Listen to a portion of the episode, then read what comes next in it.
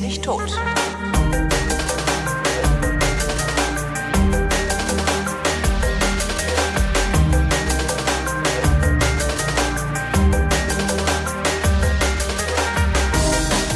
bevor ich jetzt so richtig anfange, äh, eine, eine Ankündigung, noch nicht mal in eigener Sache, doch irgendwie auch schon in eigener Sache, aber so in teileigener Sache. Ähm, bei meinen Live-Sendungen äh, finden sich immer ein paar Leute zusammen, die mitschreiben und auf diese Weise dafür sorgen, dass meine Sendungen durchsuchbar werden.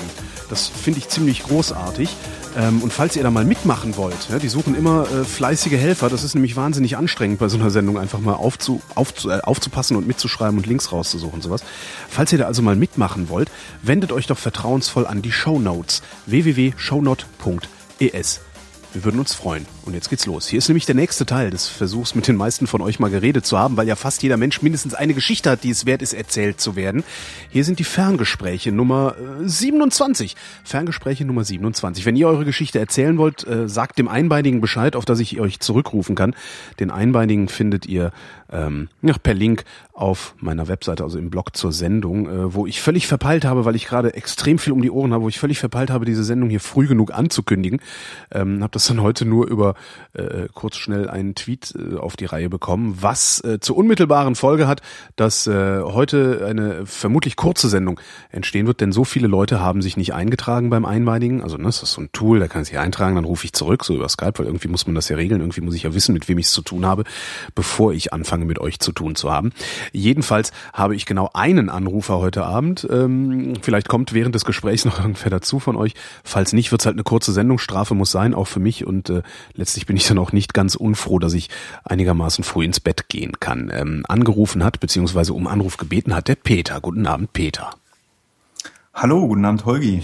Äh, du hast ein Thema, mit dem ich überhaupt nichts anzufangen weiß. Ähm, in, oh, in den prima. Ring geworfen. Schade, da. Also ich kann darüber. Spoilerst du gleich die erste Frage von mir? Ach so, äh, wie ist denn die erste Frage von äh, Peter? Frag mich doch mal was. ja, sehr schön. Ähm, Holgi, was sagt dir das Thema Intersex? Was pra weißt du darüber? Praktisch nichts. Äh, also praktisch Super. nichts. Ich vermute mal, es geht darum, dass ähm, es immer mal wieder vorkommt, dass äh, äh, Säuglinge auf die Welt kommen, die kein eindeutiges Geschlecht haben, sondern äh, Hermaphroditen sind. Oder? Ja, da geht's schon langsam los. Hermaphroditen, das ist so eine Unterkategorie vielmehr von Intersex. Ach.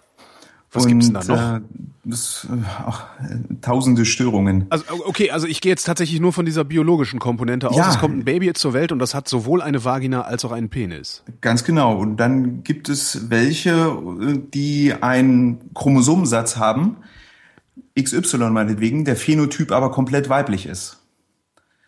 Also die eigentlich ein männliches ja. Geschlecht haben, rein genetisch betrachtet, allerdings von der Ausprägung weiblich sind. Also Kein Penis, keine äußeren Hoden, von außen aussehen wie ein Mädel. Macht sich das bemerkbar für diese Leute oder leben die einfach ein ganz normales Leben oder ist das irgendwann, führt das irgendwann zu psychologischen Problemen? Ja, jetzt wird's auch schon wieder esoterisch, es kommt drauf an.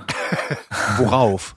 ähm, ja, auf die genaue Ausprägung. Ich, äh, es, also ein schönes Bildnis dabei ist, äh, Jungs sind blau, Mädchen sind rot. Mhm und du kannst zwischen Blau und Rot beliebig mischen. Es gibt lila Töne, die fast blau sind. Ja. Es gibt lila Töne, die fast rot sind. Und es gibt richtig kräftiges Lila. Und alles das, was dazwischen ist, kann einfach mal auftreten. Kann, äh, verstehe. Ja, das heißt, es, es ist noch nicht äh, mal, es ist noch nicht mal eindeutig therapierbar, sag ich mal, dass man sagt so, ah, okay, du hast äh, 27 Prozent von dem Chromosom, wir geben dir diese Tablette, dann wird alles äh, irgendwie eindeutig, weil in erster Ernährung ist es gar nicht therapierbar was dann nochmal spannender ist. Aber ich glaube, wir fangen noch mal ein bisschen weiter vorne an. Ich wollte gerade sagen, was, davon, ja. was, hast du eigentlich mit dem Thema zu tun? Bist du intersexuell? Ist dann Nein, bin ich nicht, aber ich bin Angehöriger einer Intersexuellen, eines Intersexuellen. Jetzt, da fangen die Begrifflichkeiten schon langsam an zu schwanken. Ich breche das hier jetzt auch ein bisschen runter. Ich für mich habe diese Fragen komplett alle schon geklärt, beziehungsweise meine Nichte, haha, ja, Mädchen, hm, ähm, ist so eindeutig, in Anführungsstrichen dankenswerterweise, dass es mir auch leicht fällt, da eine, äh, eine eindeutige Begrifflichkeit gefunden zu haben. Also sie, sie ist ein Mädchen, äh, will auch ein Mädchen sein. Äh, also sie ist ein Mädchen, obwohl sie nicht unbedingt wie eins aussieht, oder wie muss ich mir das jetzt bei deiner Nichte vorstellen? Ja, sie ist äh, genetisch ein Junge, hat ja. also komplett einen XY-Chromosomensatz hat aber eine genetische Störung auf einem dieser X-Chromosomen oder auf dem einen X-Chromosom, das eine komplette Insensibilität gegenüber Testosteron hervorruft ihres Körpers. Ähm, wie wir vielleicht alle aus unserem Biologieunterricht noch wissen. ja, danke. Hm. Was hast du gesagt? Äh, ja. Hm. Nach der Befruchtung ist eigentlich äh, der Embryo, ich sag's jetzt mal ganz platt, es stimmt biologisch nicht, aber wir müssen irgendwo runterbrechen auf einfache Begriffe. Ähm, ein Mädchen. Ja. Und unter Einfluss von Testosteron oder einer bestimmten Menge von Testosteron tritt eine Vermännlichung auf. Ähm, aus den Müllergängen werden bei Mädchen, wenn nicht ganz so viel Testosteron vor ist, dann irgendwann die Gebärmutter, mhm. äh, beziehungsweise aus den Gonaden, also den Hodenvorstufen, können Eierstöcke werden oder die wandern halt mal runter über diese Müllergänge kommen raus aus dem Körper und bilden dann die Hoden. Mhm. Und äh, dieser Prozess ist ja einfach bei meiner Nichte nicht in Gang gesetzt worden, weil ihr Körper nicht auf Testosteron reagiert. Was man jetzt noch nicht so genau weiß, äh, ist, was spielt auch nicht wirklich eine Rolle davon mal abgesehen, produziert ihr Körper denn ausreichend Testosteron, dass dieser Prozess hätte denn in Gang gesetzt werden können? Ähm, oder äh, gibt es da auch schon ein Problem? Weil es spielt eh keine Rolle. Weil man könnte sie, ich sage es jetzt sehr platt, mit Testosteron vollpumpen, wie man möchte, es würde nichts passieren. Wie alt ist sie? Äh, sie ist jetzt acht, mhm. achteinhalb ungefähr, zweite Klasse. Mhm. Mhm. Und ähm, was ich jetzt auch noch mal sagen will, der Eingang, der Einstieg war nicht ganz so einfach. Äh, das Thema ist bedauerlicherweise an einigen Ecken mit Minenfeldern gespickt. Ach, was? Ich will darum vorweg auch noch mal sagen, dass hier alles in dem Gespräch mit dir meine persönliche Sicht, meine persönliche Erfahrung ohne Anspruch auf Allgemeingültigkeit darstellt. Oh, oh verstehe. Das heißt, ja, es gibt genau. es gibt äh, es gibt eine Fraktion, die äh, sich immer angesprochen fühlt oder die immer empört ist, wenn man über dieses Thema redet, weil es ja, immer falsch ist, darüber zu reden, weil es alle Schattierungen zwischen Blau und Rosa oder zwischen Blau und Ja, Rot. und auch andere Gründe, die kann ich nachvollziehen. Ja. Nur für mich persönlich gelten sie nicht, weil ich die Erfahrung, die die bedauerlicherweise machen mussten, nicht gemacht habe. Einmal mhm. bei mir selber nicht, aber eben auch bei meiner Nichte nicht notwendig sein wird, ohne weiteres. Wie ist da das sprechen wir nachher mal. Hm? Wie ist das überhaupt dazu gekommen, dass du diese Erfahrung hast machen müssen oder machen wollen? Also, weil eigentlich kann es dir ja egal sein, weil es halt deine Nichte hast halt so viel wahrscheinlich auch nicht mit der zu tun. Also ich hatte mit meinen Onkels und Tanten nie so viel zu tun. Also im Gegenteil. Also ich sehe sie praktisch jede Woche. Wir mhm. wohnen so 60 Kilometer auseinander. Mit meiner Schwester habe ich ein sehr enges Verhältnis. Mit meiner Nichte prinzipiell auch, auch wenn sie mich immer sehr stolz äh, Erzfeind der Familie nennt und da eine gewisse Hassliebe bei rausspricht, aber es ist eigentlich Liebe, aber das wird sie mir nie gegenüber zugestehen. das sage ich jetzt auch nur, falls ihr das irgendwann mal hören solltet. Okay, ja, natürlich, äh, das verschwindet ja nicht mehr, irgendwo fliegt sie dann hinterher rum. Mhm. Wie, wie bist du darüber gestolpert dann? Mm, ja, es war so, dass meine Schwester ähm, bei ihrer Schwangerschaft schon ja Mitte 30 war und das gilt ja auch nicht ganz unberechtigt so ein bisschen als Risiko. Da werden ein paar mehr äh, Diagnostiken durchgeführt, unter anderem im Rahmen dieser pränatalen Diagnostik, die ja normalerweise Ultraschall ist und gucken wir mal nach, ob alles schön ist, ob es der Mutter gut geht, auch eine Fruchtwasseranalyse mit vorsah. Und im Rahmen dieser Analyse wurde unter anderem eine Geschlechtsbestimmung vorgenommen. Man hat also geguckt, okay, die Zellen, die jetzt nicht von der Mutter sind, sondern vom Kind, welchen Chromosomsatz haben sie denn in geschlechtlicher Hinsicht? Und da kam raus XY. Mhm. Meine Schwester hat sich sehr gefreut, weil sie unbedingt einen Sohn haben wollte. Ich war ein bisschen mopig, weil ich gerne eine Nichte haben wollte. Ja, Jungs stinken. Mhm. Und ähm, ja, dann kam es dann neun Monate später zu äh, der Geburt. Ja. Ähm, die lief auch ganz hervorragend, keine Diskussion. Äh, und circa eine halbe Stunde später war dann so der Hö-Hö-Satz, dann wollen wir mal gucken, ob auch alles da ist, Hö-Hö-Hö. Und es wurde auf einmal ganz ruhig im Kreis, wie mir meine Schwester mal sagte. Entschuldigung. So von wegen, hm, eigentlich hieß es doch, wird ein Junge, aber da ist ja gar nichts dran, sieht ja aus wie ein Mädchen. Mhm. Und wie das so ist, Hebammen und äh, Ärzte, Kinderärzte haben natürlich dann auch schon mal ganz andere Mechanismen, die im Kopf ablaufen. Und äh, wurde dann entsprechend weiter untersucht. Dem Kind ging super, alles überhaupt gar kein Problem. Gab eine weitere Untersuchung. Wurde denn also quasi diese Analyse damals geschlechtlich gesehen richtig durchgeführt? Auch solche Tests können ja mal fehlschlagen und es bestätigte, nee, die Zellen sind XY. Mhm. Und daraufhin dann nochmal, das wurde dann in einem Speziallabor, ich glaube, das war sogar in Lübeck gewesen, das ist so ein Uniklinikum, die sich da sehr intensiv um Intersex mit kümmern, ähm, eingeschickt und nach ein paar Wochen kam die Bestätigung, nein, das Kind hat wirklich XY, aber wir haben eben auch noch einen Gendefekt gefunden auf einem dieser X-Chromosomen. Und ähm, ja, es stellt sich dann raus, dass meine Nichte den sogenannten CAIS defekt leidet. CRS ist eine Abkürzung, äh, auf Deutsch würde man sagen, komplett, komplette Androgenresistenz. Das ist das, was ich vorhin schon mal mit diesem Testosteron meinte. Ja, was ist, was ist ein Androgen? Äh, Androgen ist so ein, äh, ja, ein Hormon, ähm, das eben, ja, ein Geschlechtshormon, würde ich Ach jetzt so, mal okay. ganz platt sagen. Ich bin kein Biologe, wahrscheinlich geht's jetzt schon los mit den äh, bösen Kommentaren. Ja, mir egal. Ja, mir auch. Das, ähm, alle anderen, die jetzt nicht äh, irgendwie Schnappatmung haben, lernen halt was Neues. Das, das ja. passiert halt manchmal. Und äh, wie der Name komplettes Androgenresistenzsyndrom schon andeutet, es gibt dann natürlich auch ein teilweises, das ist dann PAIS, mhm. Partial Androgen Insensitivity Syndrom. Und es gibt noch, ich sag's jetzt mal ganz platt, Dutzende andere Störungen, die bei so einer Geschlechtsentstehung ähm, mit äh, eingreifen können. Ja. Passiert das eigentlich häufig? Jein. Was Aha. schätzt du? Wie viel, wie viel Intersex-Personen äh, gibt es in Deutschland? Was schätzt du? In Prozent, äh, in Prozent der Bevölkerung? Oh, absolut gerne auch. Prozent, da müssen wir jetzt rechnen. Ach so, äh, absolut. Ich habe nicht. 100.000, 10.000, Ich würde eher sagen, in so einem fünfstelligen, also so einem Zehntausender Bereich würde ja, ich das ja, jetzt mal vermuten. Weil das es nicht, weil, weil es anscheinend so, so gering ist, also ein so geringes Problem, dass es eigentlich kein breites gesellschaftliches Thema ist. Also ich habe nicht das Gefühl, dass da groß darüber diskutiert würde. Und Beziehungsweise, genau dass irgendjemand auf dem Schirm auch hat. bei dir gemeldet. Ja. Wie viele sind's? Äh, man weiß es nicht.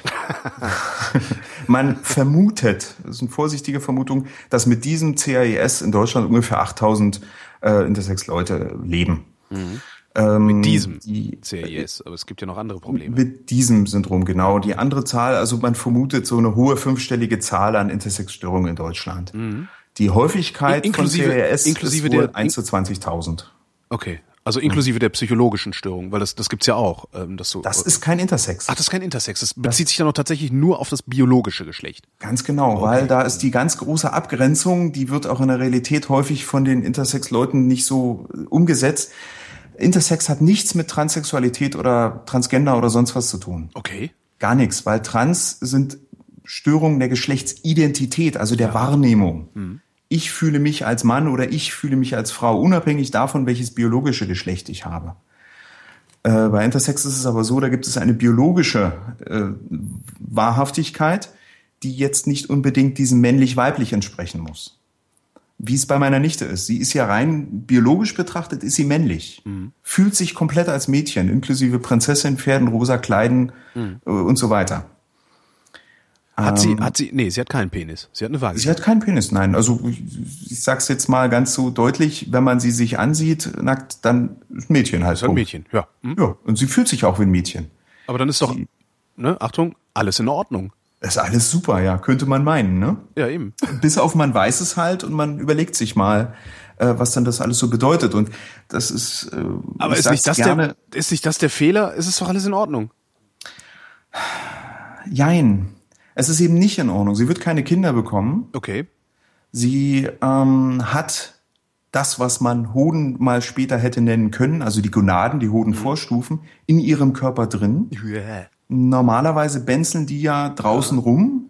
Gibt ja auch ein paar Gründe dafür. Die sind normalerweise ein bisschen kälter. 34 Grad Temperatur haben die. Mhm. Das Gewebe ist darauf ausgelegt, die Samenproduktion passiert halt bei 34 Grad ungefähr. Im Körper selber ist es tendenziell wärmer, 36, 37 Grad. Was ist nun biologisches Gewebe, das im Körper drin ist?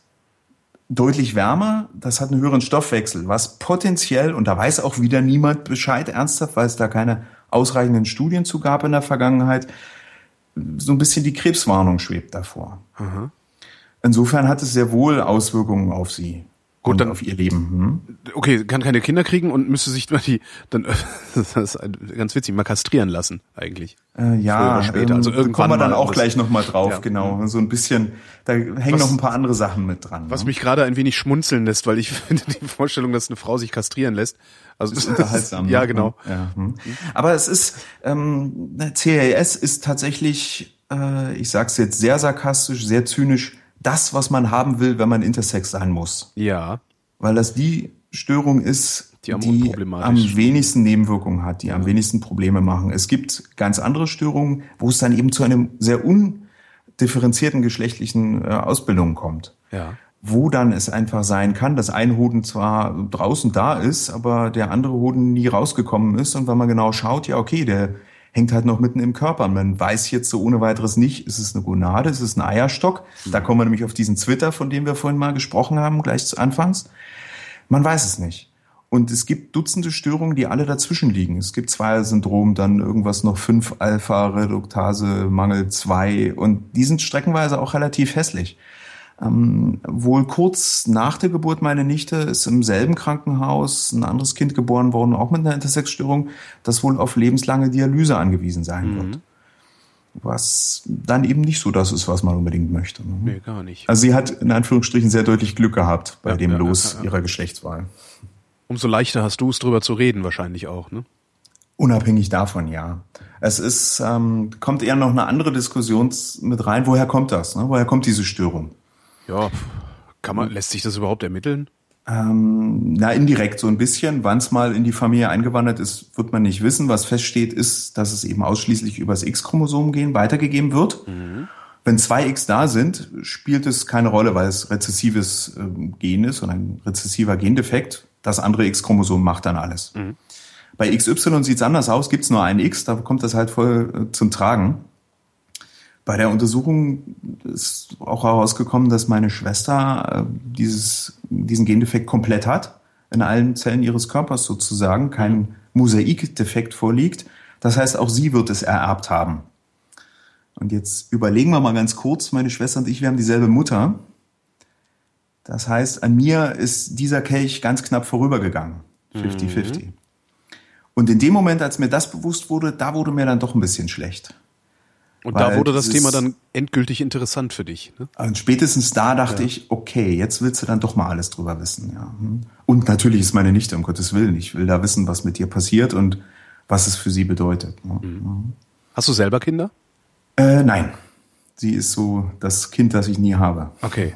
Wenn du welche hättest, bestünde die Gefahr dann auch? Nein. Weil wenn ich diesen, meine Mutter hat halt zwei X-Chromosomen äh, eins davon hat den Defekt, das hat meine Schwester mitbekommen okay. und weitergereicht. Das andere ist in Ordnung, das habe ich bekommen. Ah, alles klar. Das heißt, meine Kinder sind da, wären davon nicht betroffen von dieser Gefahr. Ähm, aber trotzdem ist es halt ein komisches Gefühl, weil, und jetzt gehen wir mal ein bisschen in die Historie rein, glaube ich, äh, und auch weshalb das in manchen Bereichen ein Minenfeld darstellt. Ähm, in der Vergangenheit wurde nicht ganz so aufgeklärt mit dem Thema umgegangen, wie es heute streckenweise schon so ist. Mhm. Insbesondere Ärzte, und die Erfahrung hat meine Schwester auch machen müssen, sind da relativ häufig mal zu sagen, ach naja, dann wird halt operiert, dann werden die Gonaden rausgeholt und dann wird alles wieder gut. Aber so ist es nicht. Einmal ist das ein Teil ihres Körpers, es ist ein Teil ihrer Identität. Sie hat dieses Intersex, diese Intersexstörung. Ja man kann ihr das nicht einfach wegnehmen, auch nicht die Aber Entscheidung, was passiert dann mal. Wenn es eine medizinische Relevanz gibt, braucht man nicht wirklich drüber diskutieren. Aber das jetzt einfach pauschal zu sagen, so wie es in den letzten Jahrzehnten wirklich sehr häufig war und insbesondere bei den sehr undifferenzierten Ausprägungen, mhm. gab halt Mikropenis, wird es gerne genannt, oder ja. eine große Klitoris. Mhm. Das war halt eine Störung, wo man nicht wusste, es ist eigentlich ein Penis, aber der ist halt, weiß nicht, einen Zentimeter lang ja gut, dann operieren wir das Kind jetzt, gleichen wir das äußere Bild an und die Eltern sind aufgefordert, es als Mädchen zu erziehen. Das, also, wo man aber nicht war weiß. Das jetzt, war das jetzt gerade so metaphorisch oder ist es tatsächlich Nein, große tatsächlich. Klitoris, also ein Zentimeter Größe? Also ein Zentimeter ist jetzt nicht so viel. Ähm, mhm. Das ist schon ein Hinweis darauf, dass es so eine, so eine. Äh, es kann sein. Ah ja. Es kann sein. Ah, ja. Ähm, auch Stichwort Mikropenis. Also das Zweier-Syndrom ist zum Beispiel eine dieser Intersex-Störungen, die mit einem sehr kleinen Penis verbunden sind beim erwachsenen Mann. Mhm. Ähm, wo aber unter Umständen muss ich jetzt auch sagen, weil es kam immer von Fall auf Fall drauf an, äh, vielleicht Ärzte gesagt haben, naja, nee, das ist kein Penis, das sensen wir ab. Das es wird sowieso ein Mädchen mhm. und das würde sie ja später nur stören. Mhm. Oder es wäre ihr unangenehm und wir wollen sie da nicht in irgendeine Situation hineinbringen. Sprich, Stichwort, wir klären das Kind nicht auf, ne? wir wollen da alles verheimlichen. Was ist passiert zwischenzeitlich? Weil, oder oder ist, ja, ist das immer noch ja, gängige sehr, Praxis? Na, jein. Die Zahl oder die, die Praxis wandelt sich langsam. So seit, ich schätze, das ist so meine Erfahrung, jetzt kommen wir es wieder, ne? seit ungefähr 10, 15 Jahren wird dieses Thema von Ärzten auch etwas offensiver angesprochen, ja. wo auch viele Selbsthilfegruppen von Intersexern ähm, ihren großen Anteil haben. Mhm. Aber eigentlich sehr viele haben diese unangenehme Erfahrung machen müssen, dass entweder wurde es ihnen komplett verheimlicht, obwohl die Eltern das wussten, oder aber sie wurden operiert, sie haben es nicht mitbekommen, oder sie wurden im Teenageralter, im frühen Teenageralter operiert, ohne eine Entscheidungs- oder ein Mitspracherecht bei der Entscheidung zu haben. Und das sind natürlich für die Psyche extreme Belastungen. Und äh, da ist das große Minenfeld, die sprechen dann eben gerne auch von Verstimmungsärzten oder nur noch von Genitalverstümmlern und nicht mehr von Ärzten. Da ist eine sehr hohe äh, ablehnende Front entstanden. Das klingt sehr gnadenlos. Ja. Äh, ist es, ja, sehen die auch selbst so, aber als äh, Zeichen, wir übertreiben heftig, damit wir wahrgenommen werden. Ja. Hm, damit verstehe. Leute das ja, äh, erkennen und uns zwar sicherlich im ersten Moment für doof halten oder denken, was seid ihr denn für Leute, die hier solche Wörter sagen, sind doch die guten Ärzte, um sich dann damit zu beschäftigen, mitzubekommen? Nee, da wurde extrem viel Schindluder in den letzten Jahrzehnten getrieben. Weil sie es nicht besser wussten oder weil sie sich eingebildet haben, sie könnten auf diese Art und Weise irgendwie in die Geschlechterentwicklung oder die Identität, die Geschlechtsidentität eingreifen. Es wird die ungesunde Mischung aus beidem gewesen ja. sein. Es gab ja da mal so, so einen schönen Fall von einem Zwillingspärchen, äh, wo sie versucht haben, ja. eins, eins davon zu einem, ich glaube, Mädchen zu machen, ne? Der sich, ja. der hat sich dann später auch das Leben genommen und so. Grausam, ja. Und es gibt auch genügend Intersex-Leute, die sich das Leben genommen haben, eben weil sie damit nicht mehr klarkamen. Und ähm, als das dann bei meiner Nichte so langsam aber sicher sich herauskristallisierte, okay, sie hat da einen Gendefekt, äh, ist auch die eigentliche Frauenärztin und auch die Kinderärztin, der, bei der meine Schwester mal war, so aufgetreten. Äh, ja, wird dann irgendwann mal operiert und dann wird das schon wieder. Mhm. Und da kommt so ein bisschen die Macht des Weißkittels durch. Ähm, ja, okay, die Ärzte, die wissen schon, was sie meinen ich bin sehr glücklich drüber, dass meine Schwester da aufgeklärt und äh, tapfer genug ist, sich auch an anderen Quellen informiert zu haben. Und ich war da auch viel. Ich will nicht sagen, ich hatte keine eine Entscheidungsgewalt, aber ich war auf alle Fälle immer häufig in Rücksprache mit gewesen. Und wir sind sehr glücklich, dass wir dann auch irgendwann mal Ärzte gefunden haben, die da extrem aufgeklärt und sehr progressiv mit dem Thema umgehen.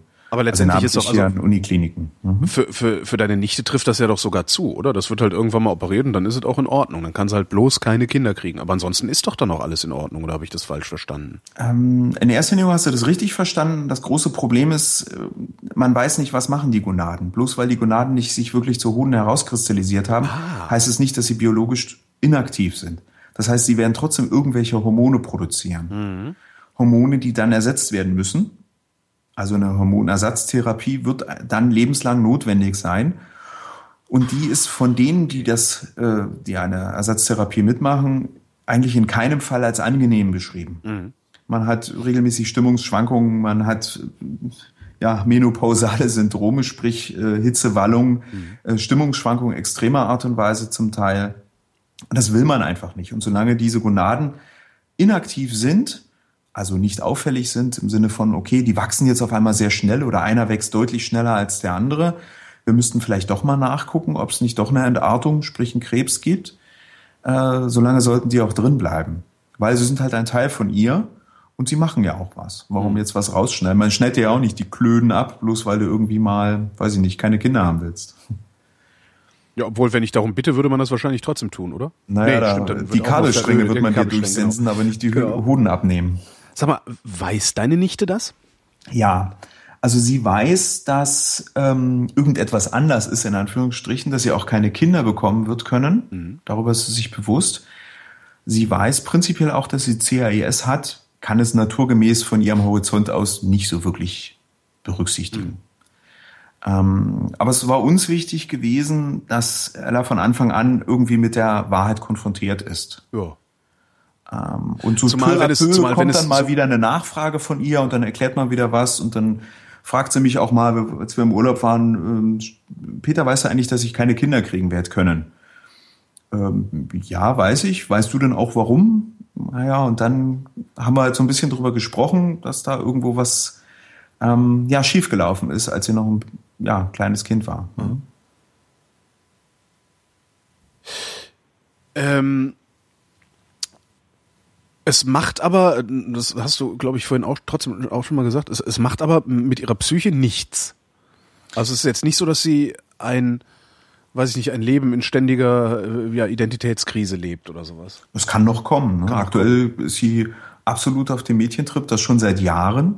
Mhm. Ähm, sieht sich auch komplett als Mädchen und wenn man ihr mal dann so spricht, naja, irgendwie so Bausteine von dem Jungen sind in dir drin, dann verweigert sie das komplett, das zu akzeptieren. Und ich will nicht sagen leugnen, das wäre das falsche Wort, aber lehnt einfach den Gedankengang ab, weil das für ihre Identität überhaupt gar nicht vorstellbar ist. Ja. Was ist, was ich sehr angenehm finde, weil sie hat da eigentlich schon diesen einen Weg vorgeführt für sich selbst.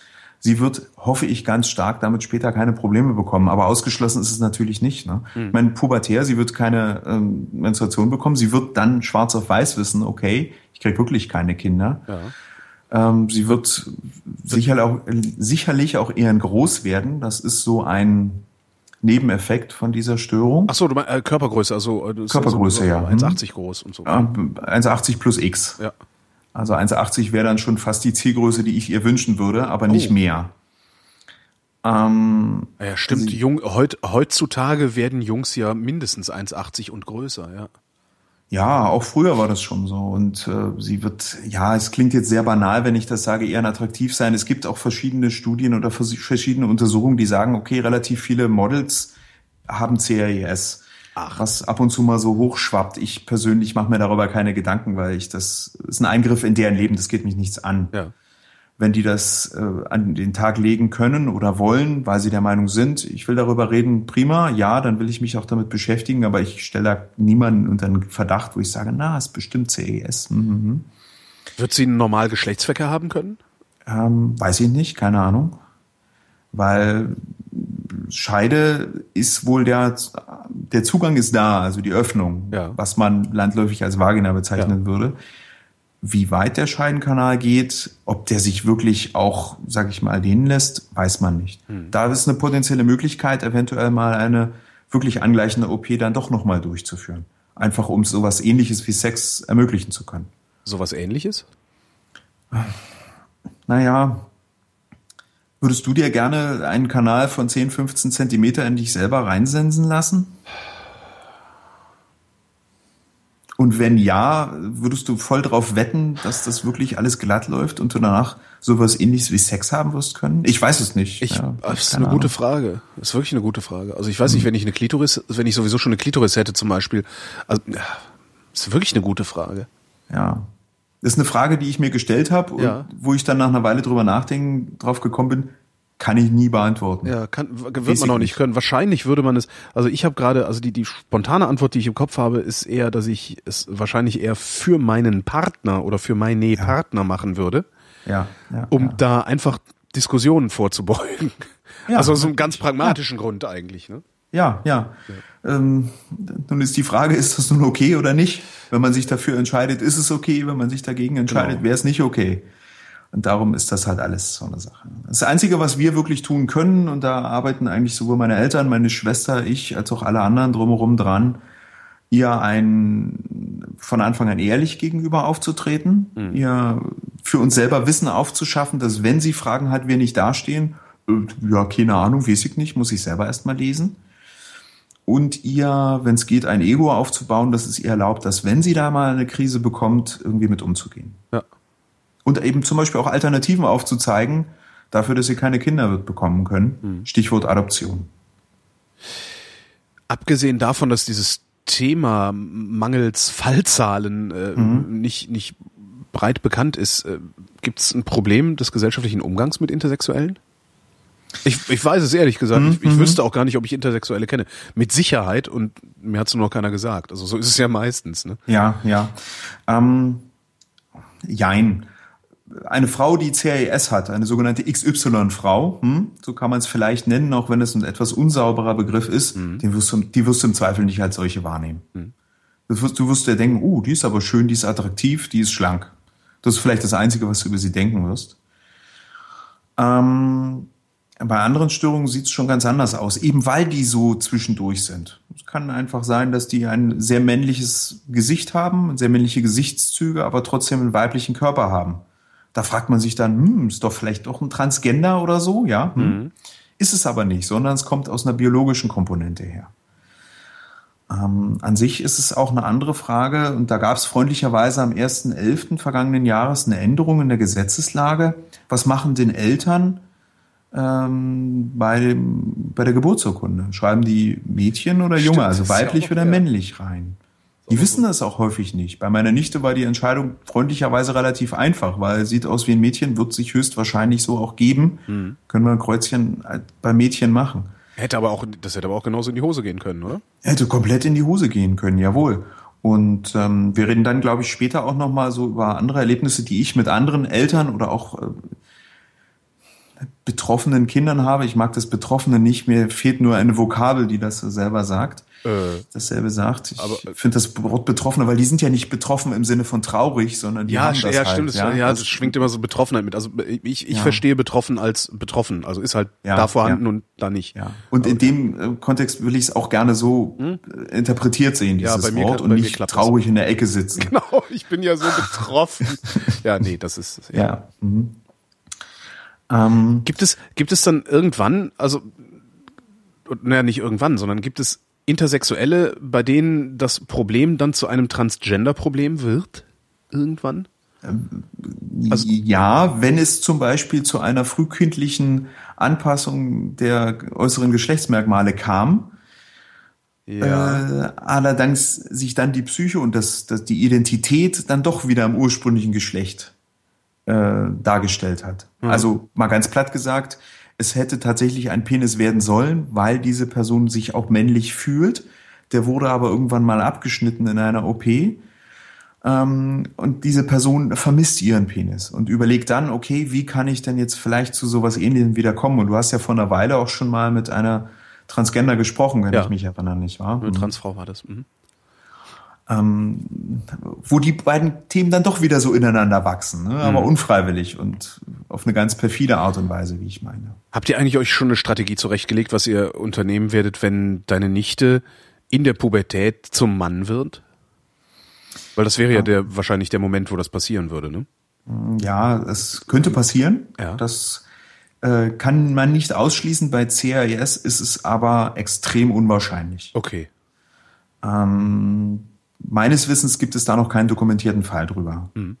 Ähm, bei anderen Störungen, gerade bei der partiellen oder auch bei allen anderen ähm, DSDs, ist das durchaus denkbar. Da müsste man dann noch vorher mal eine Weile drüber nachdenken. Ich habe mir die Gedanken noch nicht drüber gemacht, weil ich gehe nicht davon aus, dass das passieren wird. Okay. Mhm. mhm. Ähm, ich hatte vorhin mal angedeutet gehabt, dass äh, ich so von ein paar anderen, ja, Betroffene? Intersexern mal reden wollte. Ja, du hast das Wort gerade ansetzen wollen, das ich vermeiden wollte. Betroffene, Betroffene. Ja, na ja, betreu mich ruhig. Ja, mache ich. Ich betreue jetzt alle, die äh, das nicht hören wollen. hm. ähm, wir hatten relativ bald einen Kontakt zu einer Eltern-Selbsthilfegruppe aufgenommen. Mhm. Die sich dann. Deine, deine Schwester, äh, ja. äh, das, ist die alleinerziehend? Äh, ja. Weil du hast hm. bisher nie, okay, gut. Ja, Weil ja. den, hm. ein Mann nie erwähnt wurde, okay. Ja, nein, äh, da kannst du mich auch gerne fragen, wenn du was von dem wissen möchtest. Nee, ich, das war jetzt nur, äh, mir ja, fiel nur auf, dass wir noch nie über den geredet haben, also dass wir noch nie über einen Vater geredet haben, weil der ja, ja, der existiert, äh, ist auch Kontakt da, so ist das alles nicht. Ähm, ist da auch, zieht da auch voll mit, braucht man gar nicht drüber diskutieren. Ah ja, super. Er sieht das noch pragmatischer als ich und ich sehe es schon sehr pragmatisch, weil so ist es halt, können wir jetzt nichts ändern, müssen wir das in Anführungsstrichen Beste draus machen. Mhm. Ähm, aber da gibt's auch keine Schwierigkeiten, wie auch immer. Alles klar. Ja. Ähm, diese Eltern-Selbsthilfegruppe war für uns tatsächlich eine sehr angenehme Erfahrung gewesen. Ähm, die, weil viel liest man über Intersex-Leute. Man liest aber selten über Angehörige. Mhm.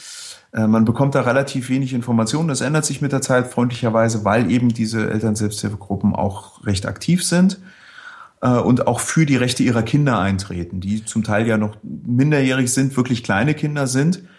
Ähm, aber trotzdem brauchen die ja irgendwo ein Sprachrohr und das funktioniert auch ganz gut. Und wir waren vor zweieinhalb Jahren bei so einem Eltern-Selbsthilfegruppe-Treffen mal mit dabei. Das äh, hieß Eltern Treffen Nord, also für Norddeutschland. Und wir waren, glaube ich, acht oder neun Familien. Das spricht auch schon mal für die Häufigkeit der äh, Fälle. Ich habe mir hier aufgeschrieben, wie, wo findet man sowas? Weil bei, eben bei, bei der geringen Häufigkeit der Fälle hast ja. du das ja nicht irgendwie mal eben um, um die Ecke wie irgendwie, keine Ahnung. Ja, ja. ja ähm, Alkoholiker oder sowas. ja, Internet hilft da tatsächlich schon ganz gut. Eine Gruppe ist xy-frauen.de. Mhm. Ähm, es gibt auch den Verein Intersexuelle Menschen und äh, noch ein paar andere Vereine, die auch so sich drumherum bilden, gebildet haben. Häufig hängt das eben auch mit Transgender irgendwie zusammen. Mhm. Die, das ist mehr so eine Notlösung, um gemeinsam äh, einen größeren Impact zu erzielen. Ja. Obwohl die Ziele in vielen Bereichen doch auseinander liegen. Äh, was mich sehr überrascht hat, ist, dass da auch insbesondere die, die evangelische und die katholische Kirche doch sehr aktiv sind. Mhm.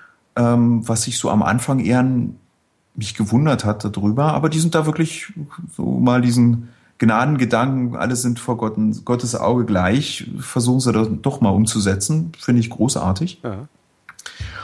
Und äh, um das, auf das Treffen nochmal zurückzukommen, ähm, wir haben uns dort halt getroffen, es war auch eine, zum Beispiel eine Familie da mit einem wirklich Säugling, wo so eine ähm, Störung festgestellt worden ist die eben darauf hinaus lief. Ein Hoden ist draußen, der andere ist nicht rausgekommen und man hat festgestellt, der ist noch mitten in der Bauchhöhle drin. Was ist es, ist es denn nun?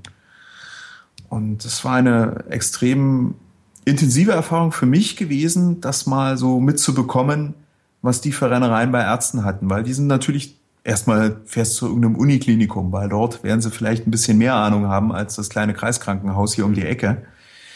Dort wurde ihnen eben relativ bald mitgeteilt, wir sollten operieren, eine geschlechtsangleichende OP machen. Äh, haben sich dann woanders informiert, an einer anderen Uniklinik, die sagten, nee, lass mal, wir müssen erst mal gucken, was hier überhaupt ist. Und das sind dann Leute, die extrem irritiert sind, die halt das Beste für ihr Kind wollen und dann zwischen den Fronten aufgerieben sind und sich potenziell an dem sympathischsten Arzt, am sympathischsten Weißkittel orientieren und Klar. dem dann einfach das ja. Vertrauen schenken. Das ist halt echt, das ist halt auch echt blöd. Ich meine, das ist, das passiert, das kommt so selten vor, diese Störung, ja, genau. dass Ärzte davon halt nicht. überhaupt nichts wissen können. Das ist echt schlimm. Das hast du ja, auch, auch oft so Auto, Autoimmunkrankheiten und sowas. Da hast du dieses ja, Problem ja auch oft. Ja. Kann ich auch nachvollziehen. Mach ja, ich dir nicht zum Vorwurf. Das kommt ihnen alle fünf Jahre mal zwischen die Finger. Warum sollen die sich dreiviertel Jahr lang äh, dem Literaturstudium widmen? Kann ich nachvollziehen. Ja.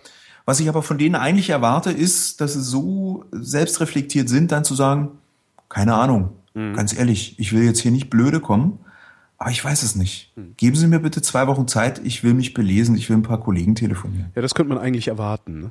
Das muss man erwarten können. Und das ist äh, häufig auch in der ärztlichen Ausbildung nicht vorgesehen gewesen. Das ändert sich so langsam dass denen das auch beigebracht wird. Du bist zwar hier derjenige, der das Wissen hat, aber äh, gesteh dir auch ein, du kannst nicht alles wissen. Mhm. Das fehlt halt häufig. Ne?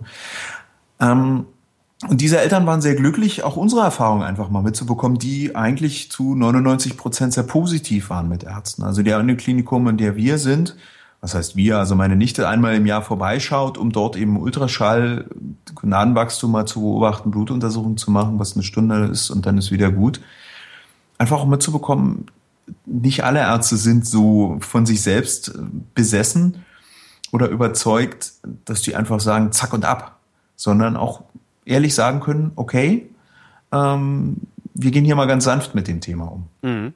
Das geht alleine schon los.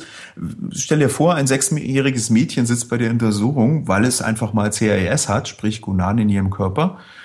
Und du als Arzt sprichst dieses Kind an und sagst, ja, deine Hoden beobachten wir jetzt. Das Kind sitzt da und denkt, was? Was ja. der jetzt von mir Hoden? Wo ja. habe ich keine? Die Mama hat gesagt, wenn jemand meine Hoden beobachten will, dann soll ich die Polizei rufen. ja, genau.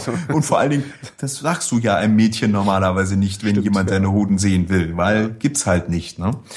Und da fehlt dann manchmal so ein bisschen das Fein, äh, das, das Fingerspitzengefühl, das Feingefühl, mhm. um solche Probleme auch zu erkennen. Wir haben den Arzt dann freundlich darauf hingewiesen oder meine Schwester hat den freundlich darauf hingewiesen, naja, das ist hier nicht so ganz in Ordnung. Und im nächsten Jahr war das dann auch wieder deutlich besser. Und ich, der lernt dann halt auch. Na mhm. klar.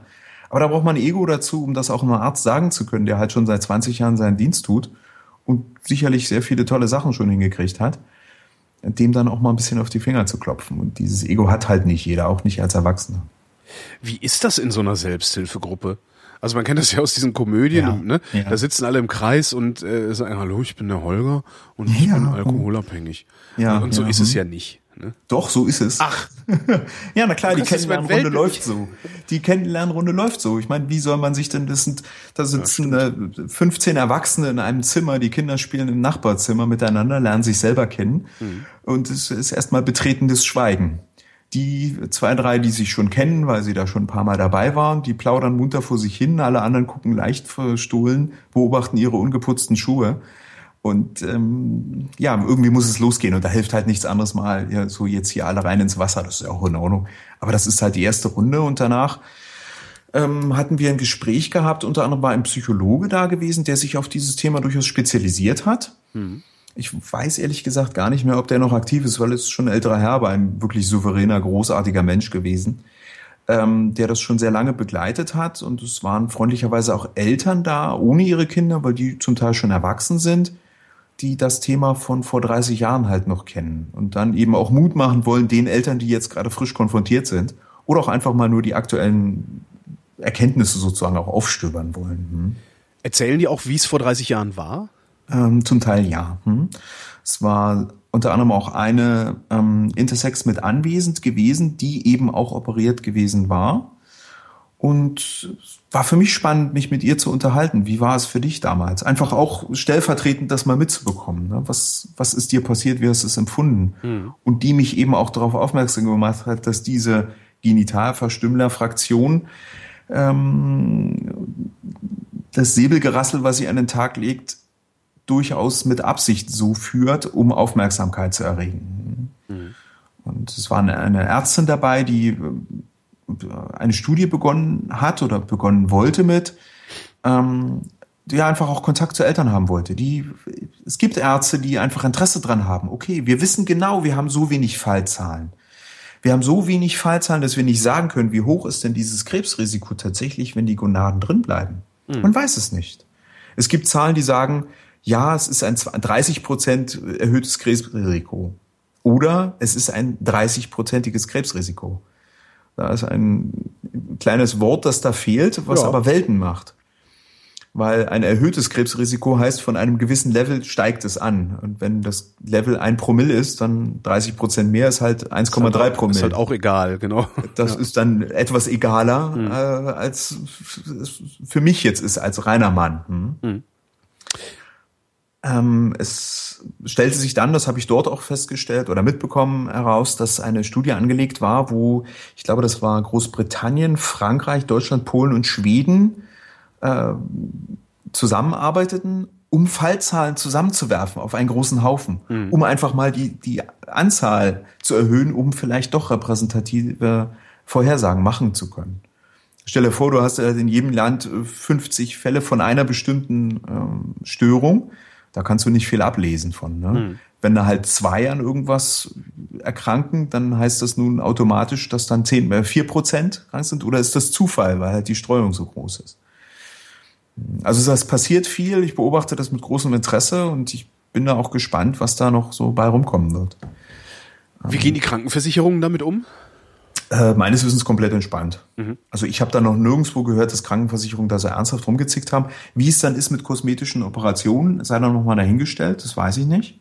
Gerade wenn es darum geht, soll eventuell mal eine Scheide nachgebildet werden. Wobei Was muss da, da Eigenanteil sein oder nicht? Wobei ich da, äh, das, das haben jetzt schon zwei Transfrauen gesagt, ähm, nee, stimmt gar nicht, haben es mit zwei gesagt, nee, eine, eine ist, ich habe zwei Transfrauen interviewt und die eine hat halt von der Krankenversicherung eine total, äh, komplett, wie nennt man das, total, Totaloperation, also sich einmal komplett ja. umoperieren lassen. Ja, ja. Ähm, das hat die Krankenversicherung gezahlt. Genau. Wie lange hat sie dafür gekämpft, dass das bezahlt äh, wurde? Gar nicht allzu lange. Das war, ich weiß nicht mehr, aber es war jetzt nicht so, dass ich irgendwie erinnern würde, dass es ein schrecklicher Kampf gewesen wäre. Mhm, und das Argument ja. der Krankenversicherung war halt auch, naja, bevor wir dir jetzt die nächsten 40 Jahre Psychotherapie bezahlen, ja, okay. Ja, mhm. äh, schmeißen ja. wir lieber einmal 20.000 Euro äh, auf den Tisch und dann ist die, ist die Kiste gegessen. Ja, ja, ja. ja. Ähm, da fehlen mir die Informationen einfach, klar. wie das in diesem Intersex-Bereich auch gehandhabt wird. Das ist vermutlich auch eine individuell, äh, individuelle Sache. Gehe ich ganz stark davon aus. Ne? Mhm eine, ähm, ein Resultat unter anderem auch von diesen Bemühungen der ähm, Elterngruppen ist diese Änderung im Personenstandsgesetz, die jetzt im letzten Jahr mit stattgefunden hat. Es hat im, ich glaube, das war Anfang 2011, im März, glaube ich, der ähm, Deutsche Ethikkommission, Deutsche Ethikrat, glaube ich, mhm. heißt es, ähm, eine Anhörung dazu gehabt. Das ist ethikrat.org-intersexualität. Da gibt's die Protokolle auch nochmal. Da hat unter anderem auch eine Vertreterin dieser Elterngruppe der XY-Frauen gesprochen. Ja. Aus ihren eigenen Erfahrungen. Auch gerade, äh, sie hat ein, ein, ein Kind, was noch relativ klein war zum damaligen Zeitpunkt. Ich glaube, ist auch operiert worden, weil sie sich eben von Ärzten in Anführungsstrichen zu gedrängt gefühlt hat äh, und das so ein bisschen bereut. Und ähm, ich würde die Links nachher mal den Shownote dann zur Verfügung stellen, das mhm. bei Interesse mal nachlesen, um da auch so ein bisschen den Kampf, den Eltern in sich selbst austragen müssen, äh, nachvollziehbar zu machen. Eine Konsequenz davon ist, eine, der Ethikrat hat halt eine Empfehlung ausgesprochen und da stand unter anderem, ja, im Personenstandsgesetz sollten wir was tun. Und da gibt's jetzt seit 1. November diese Änderung, Paragraph 22.3, für wen es interessiert, kann das Kind weder dem weiblichen noch dem männlichen Geschlecht zugeordnet werden, so ist der Personenstandsfall ohne eine solche Angabe in das Geburtenregister einzutragen. Steht dann da ohne steht, oder nicht bekannt oder steht da nix? Da steht dann nix. Das ist eigentlich eine Kritik. Warum nicht andere? Warum nicht das dritte Geschlecht? Wie auch immer man es nennt. Es gibt Na, halt einfach kein Häkchen. Allein für die Historiker, äh, wenn die, wenn die in 500 Jahren da reingucken, wenn die sich wahrscheinlich, oh, da haben sie aber vergessen reinzuschreiben. Ganz genau. Was der Jörg Uwe für ein Geschlecht hatte. Ganz genau, so ist es nämlich. Ja, wissen wir nicht, weil es nicht angekreuzt haben, ja, sie genau. gepennt im Krankenhaus. Ja, nee, war vielleicht dann doch Absicht gewesen. Ne? Mhm. Ähm, was auch gut so ist, dass die Änderung ist, weil die konsequent ist. Ohne dieses Kreuzchen wäre damals bis zu dieser Änderung äh, keine Geburtsurkunde da gewesen. Du kriegst halt kein Kindergeld, du kannst keine Elternzeit beantragen ohne Geburtsurkunde. Kannst du nicht. Mhm. Das heißt, Eltern wurden da auch wieder dazu gedrängt, innerhalb von einer sehr kurzen Frist äh, von wenigen Wochen, ich glaube vier Wochen, innerhalb von vier Wochen musste das dargesetzt sein, wenn man es begründete, dass man nochmal nachgucken muss, sonst innerhalb von einer Woche. Mhm. Ähm, die wurden genötigt, nicht gezwungen, genötigt, ein Kreuzchen machen zu lassen. Eine Entscheidung zu treffen.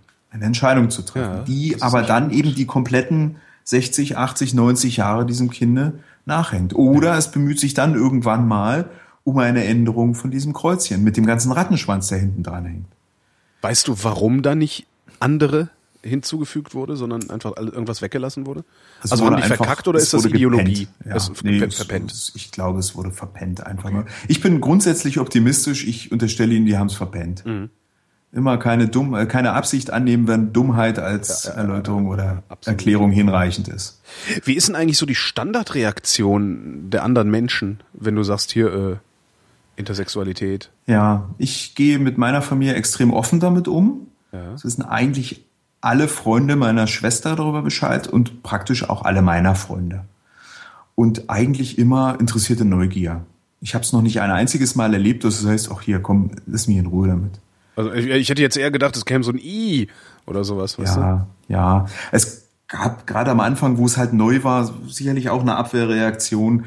Ja, da kann man ja bestimmt Hormone geben, es wird ja wieder so einfach ist es halt nicht. Und das kann am Anfang auch mal ein bisschen verletzen, aber dann fällt einem ein, naja, die wissen es halt nicht besser. Es ist Dummheit. Ja. Es ist Unwissenheit, nicht mal Dummheit. Es, wurde dir darüber irgendwann mal was beigebracht? Nein. Schulen sind nötig oder Änderungen in den Lehrplänen sind nötig. Was ganz langsam anfängt. Eine Mutter auch aus dieser Elternhilfegruppe ist in Berlin Lehrerin gewesen, glaube ich, und hat unter anderem auch an den Lehrplänen mitgearbeitet. Und die hat das dann so ein bisschen mal einbringen können. Resultat ist, es gibt jetzt einen Fünfzeiler im Lehrbuch. Immerhin. Naja, immerhin, ganz genau. Den kann man ja zur Diskussionsgrundlage hernehmen. Das genau, und ja jetzt kann man auch wieder argumentieren, okay, die absolute Zahl an Personen in Deutschland ist so gering, warum sollen wir da jetzt eine Doppelstunde für vertun, für Leute, wo ich vielleicht nie jemanden kennenlernen werde damit. Ist halt die Frage, erst, ich finde halt die Frage, also die Frage ist halt, ob es wirklich so gering ist. Ähm, man weiß es nicht, wie gesagt. Man geht von einer höheren oder von einer hohen fünfstelligen Zahl in Deutschland aus. Und das ist schon genug. Und das ist schon genug, darüber mal ernsthaft nachzudenken. Ja, ja äh, allerdings Dunkelziffern sind halt so eine Sache. Es würde mich nicht wundern, wenn sie irgendwann in drei Jahren mal eine Untersuchung machen. Das heißt, deutschlandweit gibt es 20.000 Intersexe.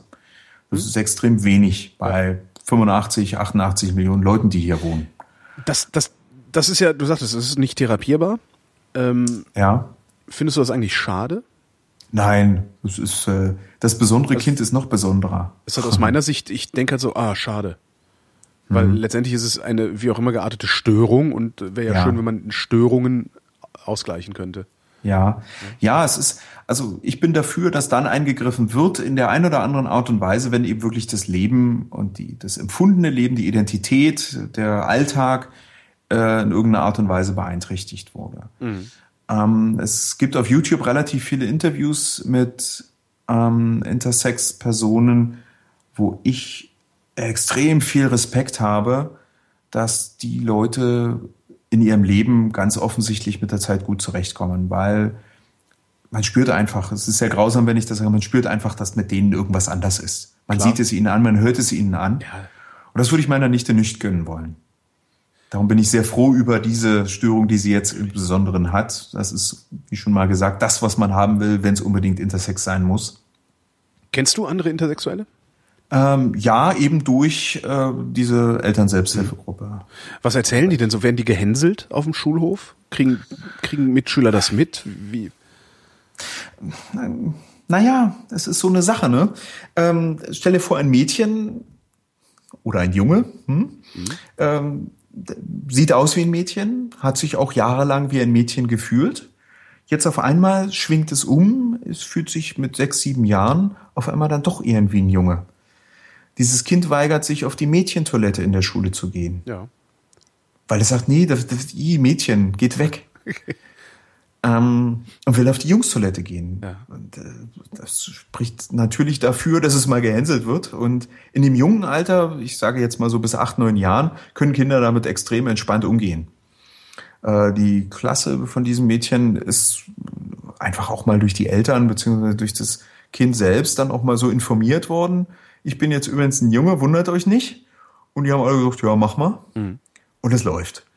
Äh, wie es jetzt für andere Kinder ist, aus Parallelklassen, anderen Klassenstufen, die das irgendwie mitkriegen, naja, wenn Wissen fehlt, was will man da machen? Da fängt man irgendwann an, sich selber was zusammenzureimen und kommt meistens Grütze bei raus. Sind ja. wir so entspannt, weil es ein äh, nachweislich biologisches Problem ist? Oder sind wir einfach so entspannt, weil wir so modern sind? Ähm, du meinst du und ich jetzt oder die Gesellschaft? Anscheinend ja die Gesellschaft. Mhm. Also die Gesellschaft kennt das Thema, glaube ich, nicht oder nimmt es nicht so wahr. Äh, Homosexualität, Transsexualität wird wahrgenommen. Ja, und da wird vor allen Dingen gesagt, weil da schon seit 30, 40 Jahren einfach und Initiativen ist, gelaufen auch, sind, das vor allen Dingen, es ist vor, vor, allen Dingen, das ist und, und, und da ist aber auch finde ich trotzdem eine vergleichsweise hohe Verspannung in der Gesellschaft festzustellen, insbesondere bei Transsexualität, weil da natürlich gerne dann gesagt, ja, stell dich mal nicht so an. Ja. So, und ja, wenn du jetzt bei, ja. bei Intersexualität, äh, da kannst du aber sagen, also, pass mal auf, hier stellt sich überhaupt niemand an, ne? sondern es ist aus ist biologischen halt so. Gründen, das ist so. Da brauchen wir gar nicht drüber zu diskutieren. Es würde wahrscheinlich nie irgend so ein Fundichrist auf die Idee kommen, einem Intersexuellen das wegzubeten. Ne? Bei Schwulen machen sie das ständig. So. Ähm, ja, und wahrscheinlich haben sie dann auch nicht die Möglichkeit zu sagen, wir heilen dich davon. Das meine ich, ja, ja, eben. Ja, hm, hm, hm. Das, also darum frage ich, also sind wir so entspannt, sind, sind wir nur so entspannt, weil es ein biologisches Ding ist und es keine, keine, äh, keine vermeintliche Grauzone gibt, wo dann die Christen äh, äh, das heilen könnten, wollen können, oder? Sind wir ich weiß ja noch nicht mal, ob wir entspannt sind, weil eben die Gesellschaft das das noch nicht so wahrgenommen hat, finde ich. Aber du sagtest ja, jeder, mit dem du darüber redest, ist entspannt. Ja, ähm, gut, aber auch jeder, mit dem ich über Homosexualität rede, ist damit eigentlich entspannt. Also mein Freundesbekanntenkreis, da kenne ich keinen, der sagt, oh, hier geh weg mit ihr Schwulen oder sowas. Nee, so, schlimm ist, so schlimm ist es nicht, aber ich habe tatsächlich Leute im Freundeskreis, die sagen, das ist nicht, das, ich, das ist nicht richtig. Das hat der Herr nicht so gewollt. Also das ja, ist okay, gut. Hm, hm, hm. Ja, dann solltest du mal drüber nachdenken. Nein, nee. Ähm, ich troll die dann halt immer. Ähm. ja, man muss da halt seinen eigenen Spaß draus ziehen. Ja. Ja, es ist äh, vielleicht jetzt nochmal auf die Geschichte mal zu sehen. Ne? Es äh, in der preußischen oder im preußischen allgemeinen Landrecht war im, ich glaube, 17., 18. Jahrhundert oder sowas, oder ich glaube sogar bis ins 19. noch, noch hinterlegt, dass Menschen sich mit dem vollendeten 18. Lebensjahr entweder für das männliche oder für das weibliche Geschlecht zu entscheiden haben. Das ist so gesehen schon mal ein Fortschritt. Ist es das? Naja, na, warte mal, du erkennst meine Hintergrundfrage noch ja, nicht ganz. Na, Sie, weil, Sie müssen warum sich, stand das da so drin? Sie müssen sich für eins von beiden entscheiden, aber immerhin dürfen Sie es selber tun, wenn Sie alt genug sind. Ja, aber aus welchen Gründen wurde das da so verankert? Das weiß ich nicht. Da oh, müsste man vielleicht mal nachforschen. Wurde das, weil Sie in Anführungsstrichen schon so aufgeklärt waren, weil Sie wahrgenommen haben, es gibt potenziell auch irgendwas zwischen männlich-weiblich? oder ob sie einfach wahrgenommen haben, ja, manche Leute sind halt in Anführungsstrichen komisch, macht mal, Hauptsache ihr macht. Das weiß ich halt nicht. Also ich will diesen Passus nicht auf Intersex beziehen, das ist das, was ich meine. Ach so. Ähm, da es sicherlich auch in der Vergangenheit schon Wer Menschen gab, die eher Transgender waren. Ja, davon ist kein- auszugehen. Ja, ist jetzt nicht irgendwie durch klar, hi- kosmische Hintergrundstrahlung spontan entstanden, das Phänomen. Tendenziell eher nicht, nein, ne? man sollte nicht von ausgehen. Hm. Ähm, und Das erst die- später ist dann so eine wissenschaftliche Sicht draufgekommen und da, die entwickelte sich dann, ah, das kriegen wir hin. Das können wir, da können wir was machen. Und das entartete dann, haha, Ja. gegen Ende des vergangenen Jahrhunderts in einem Sichtweise, wir operieren lieber und sagen dem Kind lieber nix. Ich habe Bücher gelesen oder ein Buch gelesen von einer, die halt in ihrem eigenen Medizinstudium mit Mitte 20 dann mal in einem Buch nachgeblättert hat und dann irgendwann mal abends in der Bibliothek alleine saß und mitbekommen hat, ah, okay, das ist also jetzt Phase. Das sind dann halt auch so die, die Auswirkungen davon. Ja, Wirst darum- du- keine Ahnung, kann ich dir die Frage nicht wirklich beantworten, ob die Gesellschaft so frei oder reif oder aufgeklärt ist, damit umzugehen oder ob es einfach mehr so ist wie, pff, ja, mach mal, wenn sonst nichts ist. Ist der, äh, wie nenne ich es jetzt? Das, das klingt jetzt irgendwie. Mir fällt nichts Besseres ein. Es ist nicht so, so, so böse gemeint. Ist der, der aufklärerische Eifer, der dich ja durchaus treibt, weil immerhin Ja. reden wir ja schon fast eine Stunde über dieses Thema.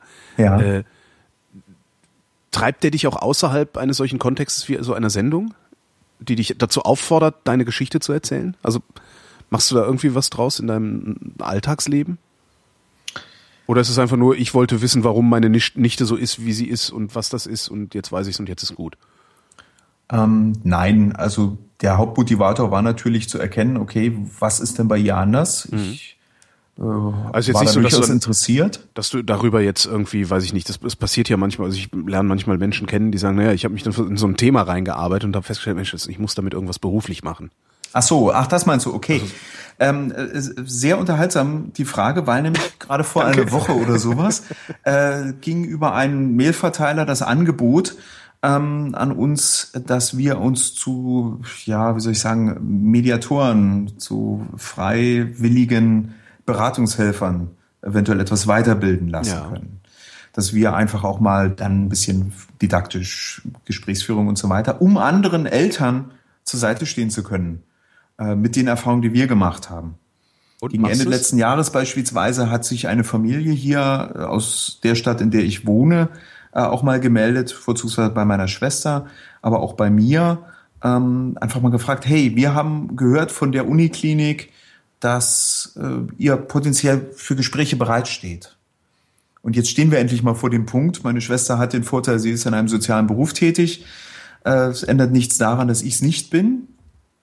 Ähm, ich habe da so ein bisschen Bammel davor, mich mit denen auch zu unterhalten und nicht irgendwie Quatsch zu erzählen. Einfach die Hemmung hat man halt. Darum will ich dieses Angebot wahrnehmen. Ähm, ich habe nicht vor, da jetzt eine eigene Community aufzubauen oder mit Fahnen schwingend durch die Straßen zu gehen, um das Thema bekannt zu machen. Aber dort, wo es halt sich anbietet, will ich eingreifen. Sei es in diesem Rahmen wie hier, sei es, dass ich einfach allen meinen Freunden oder wenn ich Mitfahrgelegenheiten habe, mitnehme Leute, denen erzähle ich das halt auch weniger vor dem Hintergrund, ich erzähle euch das von meiner Nichte, sondern hier, weißt du überhaupt, dass es das gibt? Okay. Echt? hm, Wie reagieren die denn? Ich mein, wenn ich in ein Auto einsteigen würde und jemand würde mich mit sowas Ja. konfrontieren, direkt so, äh, würde ich erstmal denken, okay, als nächstes packt er sein Geschlechtsteil aus, ich muss hier raus. ja, nun gut, es ist nicht das Einstiegsthema. Ne? ah, okay.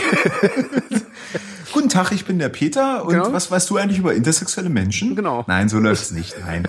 Nein. Ähm, es ist aber schon, ja, auch da ausschließlich positive Reaktionen. Mal sind es nur zehn Minuten mal gesprochen, mal eine halbe Stunde, aber dann auch wieder ein anderes Thema. Das, ich will das ja auch nicht jetzt so an die Wand nageln oder so. Ne?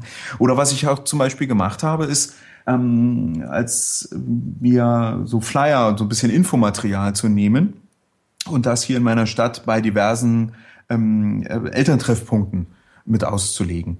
Beziehungsweise denen, die dort Ansprechpartner sind, einen Flyer in die Hand zu drücken, zu sagen, falls es mal vorkommt, dass sich bei euch jemand meldet, hier können die sich hinwenden. Potenziell, ich schreibe hier unten noch meine E-Mail-Adresse drauf, ich wohne hier auch in dieser Stadt, habe ich auch kein Problem damit, dass die mich mal antriggern.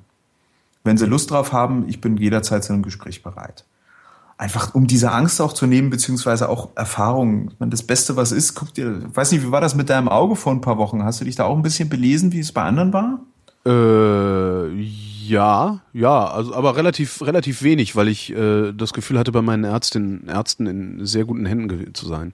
Was ja. ich dann auch war, ja. Ja, das wäre sicherlich. Aber ich habe natürlich habe ich mir ein paar Sachen drauf geschafft, ja klar. Ja, machst du halt, ne? Ja, ja, ja. Und dann bist du auf der anderen Seite auch froh, gerade wenn es um dein Kind geht, vielleicht jemanden zu haben, mit dem du mal äh, Gesicht zu Gesicht reden kannst, der vor ein paar Jahren vielleicht schon mal in so einer Situation war. Hm sich darüber informieren zu müssen und sich Gedanken machen zu müssen. Ja, absolut. Habe ich jetzt auch schon. Also es ist halt so, dadurch, dass ich das dokumentiert habe, die Geschichte mit meiner Augenthrombose, dass ja. äh, Menschen ja. mich immer mal wieder fragen, hier, guck mal, meine Mutter hat sowas ähnliches, äh, wie war denn das bei dir? Ja, stimmt. Auf ja. einmal ist man Experte, ne? Äh, ganz genau so ist es, ne? Ja. Ja. Eine, ähm, wie, wie, würde eine ideale Welt für äh, Intersexuelle aussehen? Ach, keine Ahnung, wahrscheinlich so wie unsere jetzt hier. Also be besser nicht. geht's sowieso nicht. Also es gibt ja, das ist, ihr habt euch da neulich ja auch in irgendeinem deiner vielen Podcasts mal drüber unterhalten. Eigentlich ist hier alles schon im Hellgrünen. Es gibt viele Sachen, über die man sich mit Recht aufregen muss. Mhm. Und es gibt vieles, was man ändern muss. Aber es passiert auch immer wieder was. Schau dir Ethikrat an, schau dir diese Gesetzesänderung an. Der Ethikrat hat noch 20 andere Punkte angesprochen. Unter anderem eben Verbot von solchen Operationen, dass das wirklich dasteht. Wenn keine wirklich akute medizinische Relevanz, dann bitte sie nicht operieren. Sowas, da bin ich aber sicher, dass es in den nächsten fünf bis acht Jahren auch im Gesetz stehen wird. Das ist ärgerlich für die, für die es dann zu spät ist, aber die Änderung wird da sein. Mhm. Da bin ich extrem optimistisch, gerade weil auch in den letzten Jahren sich schon sehr viel bewegt hat und das sehr, sehr äh, mutmachend ist. Mhm.